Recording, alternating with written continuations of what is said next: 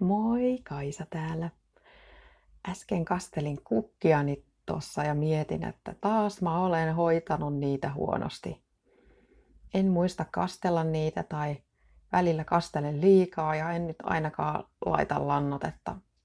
Nyt kun on kevät, niin pitäisi varmaan laittaa niille jotain, että ne vois paremmin.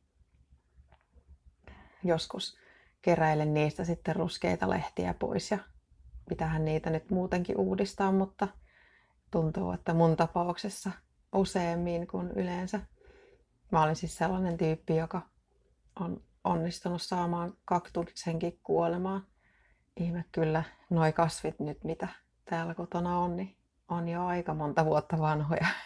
Mutta tämä siis sai mut ajattelemaan sitä, että kuinka mä vertailen itteeni helposti muihin ihmisiin jonkun yksittäisen jutun perusteella, niin kuin vaikka esimerkkinä noin kukat. Mä tiedän paljon ihmisiä, jotka hoitaa kasvejaan paljon paremmin ja oikeasti saa ne kukoistamaan ja saa kerran vuodessa kukkivat kasvit kukkimaan parhaimmillaan kaksi kertaa vuodessa ja näin. Ja itse mä oon sitten tällainen, hoidan niitä silloin kun muistan tyyppi. Samalla tavalla muissakin asioissa, niin mitä hyötyä siitä loppujen lopuksi on, että mä vertailen itteeni toisiin, koska ei kukaan kuitenkaan tee kaikkia asioita samalla tavalla kuin mä tai ajattele samalla tavalla kuin mä tai noin ylipäätään ole samanlainen kuin mä.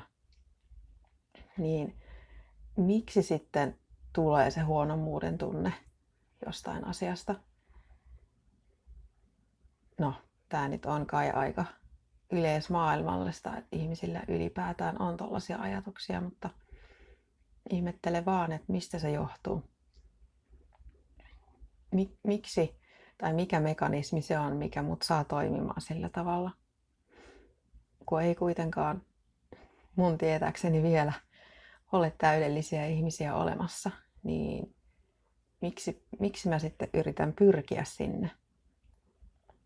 Mä ajattelen, että mä olen toipuva perfektionisti, mutta edelleenkin se ajatus, että pitäisi tehdä kaikki paljon paremmin kuin mihin mä pystyn, niin nostaa päätään aina välillä.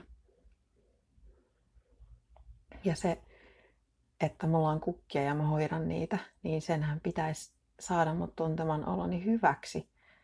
Siis sitä kautta, että on vihreyttä ympärillä ja on jotain, mikä kasvaa siinä vieressä. Ja jotain, mikä, minkä mä voin saada voimaan paremmin yksinkertaisesti sillä, että mä annan sille vettä. Yksinkertaisia asioita. Ja samalla tavalla mä yritän opetella ajattelemaan toisten ihmisten kanssa toimiessa myös.